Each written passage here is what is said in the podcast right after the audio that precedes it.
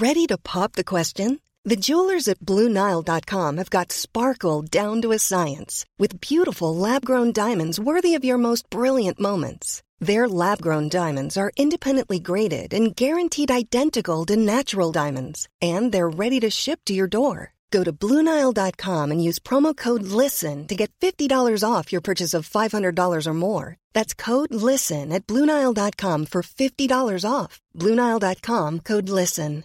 Cool fact a crocodile can't stick out its tongue. Also, you can get health insurance for a month or just under a year in some states. United Healthcare short term insurance plans, underwritten by Golden Rule Insurance Company, offer flexible, budget friendly coverage for you. Learn more at uhone.com.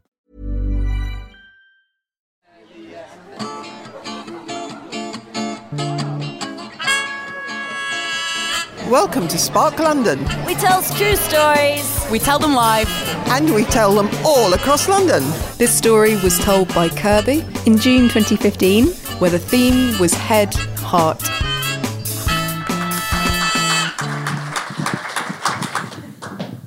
Hi, guys. So, I became an orphan at the rough age of 13. I wasn't one of those lucky orphans where your parents like go off and burn in a fire. It was actually my parents are like, you know, we don't like you, go away. So, I, I between 13 and 18, I lived in eight different houses. I went on and I made a really great life for myself. I put myself through school. I started a company that I ran for 10 years, and everything was really, really good for me. But I always had that lingering pain of not having the family behind me. So every time I had something good and there was something to celebrate, you always had that little kind of like tug on the heart. And I'd be like, oh, sad about it. But then, yay, you have something to celebrate. So I decided when I was pregnant with my daughter, and this was five years ago, I was going to adopt parents. And I set out on a mission for this. I and half of it was just fueled by I think like crazy hormones, pregnancy hormones. I was just like, I'm gonna do this and it's gonna be great. So, like any self respecting New Yorker, I went to Craigslist to find my parents.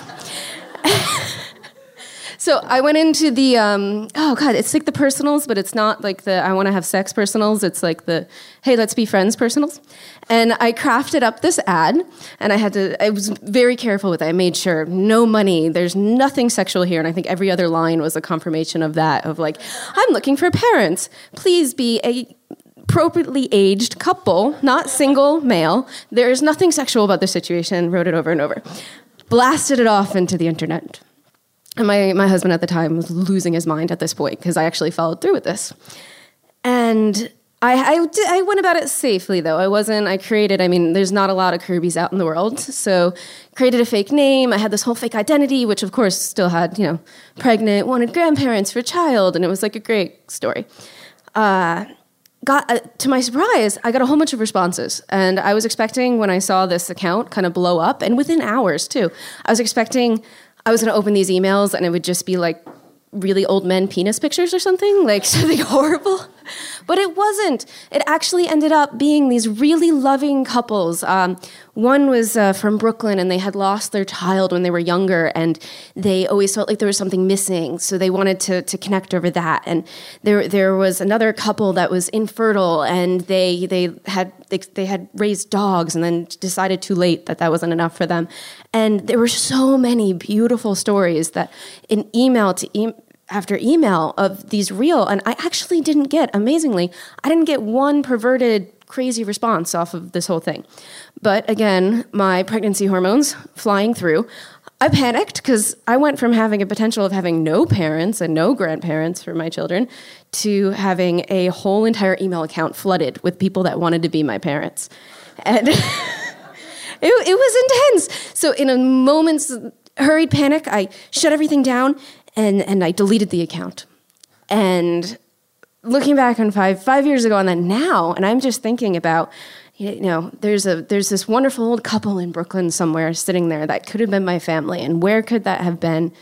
Went within this five year period from then to now, and it's it's pretty incredible to think. And part of me does regret that I let the pregnancy hormones make that decision to erase that count so quick.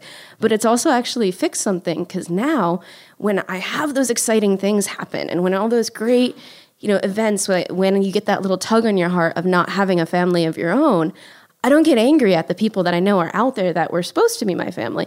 Now I think, oh man, there was like a hundred people that wanted to be here. Now I'm okay. Like this is great. Yeah, and that's it. This next story was told by Jean Marc. Also at the Hackney Attic. When I was 20, I had a best friend. My best friend was called Jackie. And on that evening, we were, I'd spent all night of all evening, I mean, talking and drinking and talking and drinking, and we were intoxicated by the talking and a little bit by the drinking as well. and suddenly it was midnight, and the bar closed. And in the small to- town where we lived, there was nowhere else to go. It was very frustrating. And that was at that moment, out of the closing bar, that we accepted an invitation for a last drink by Coco. Why did we say yes? Maybe because we just didn't know how to say no. Coco was a violent man. He was in his 50s.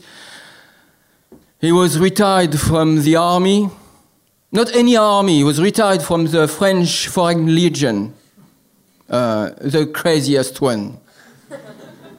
he had fought in Algeria, he had fought in Indochina, he had gone through horrors we can't even imagine. He had uh, survived them, physically more than mentally. And uh, he was the greatest alcoholic I've ever been given to meet. and we accepted an invitation for a last drink at midnight at this guy's place. With him was his son, in his 20s as well, like us. One of the bullies I dreaded so much when I was younger, but apparently this was over. And off we went. So with Jackie, and here we, we sat at Coco's at a small square table, very small. Uh, Jackie on one side, me on the other side. Coco sat on his bed, facing us. Oh, well, you are the greatest alcoholic in town. You don't afford a living room. His son was sitting on a chair next to him. I was a bit spaced out. I drank. Uh, Coco was doing the conversation. Jackie was a bit engaging with him. I was not sure what they were talking about. I was not utterly there. Well, I remember that as, at some point Jackie asked Coco a question. He asked him, Hey, Coco, how does that feel like to kill a man? And Coco answered, Nothing. Nothing at all. And then he said, uh, Wait, gonna show you something.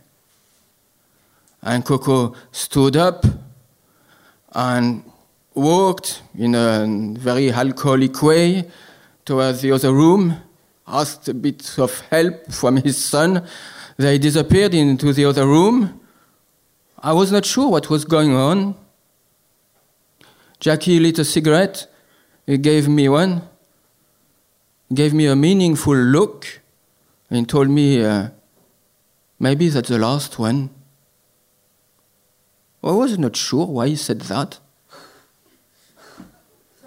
And Coco came back with a gun in his hand, sat back on his bed. He pointed the gun more or less at us and said, Now I'm going to shoot one of you. You choose. That was weird. and in my mind, suddenly, I, the, I had a couple of thoughts. Uh, actually, I was thinking that the most unbearable thing that could happen now for me would to see my best friend being shot in front of me without me doing anything about it. And uh, yeah, I was drunk. I said, me. And Coco pushed the gun on my head and he said, So, do I shoot? I said, huh, Coco, if you ask me, uh, I would prefer not. he, he pushed the gun on my heart. He said, Do I shoot? Uh, same answer, no, I would prefer not. And sometimes Franz, his son, took the, the gun by the barrel, put it on his own head, and said, Dad, if you shoot someone tonight, it's gonna be me. And then he lets it go and he starts again with the gun. Do I shoot?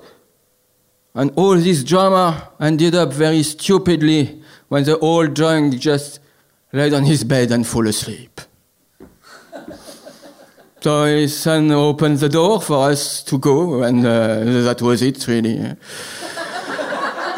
uh, I think we will never know whether the gun was loaded. Maybe not. Thank you. If you love this podcast and want to be in with a chance of winning two free tickets to an upcoming Spark event, please spare a minute to fill in our podcast survey. It's at sparklondon.com forward slash survey. And thanks for listening.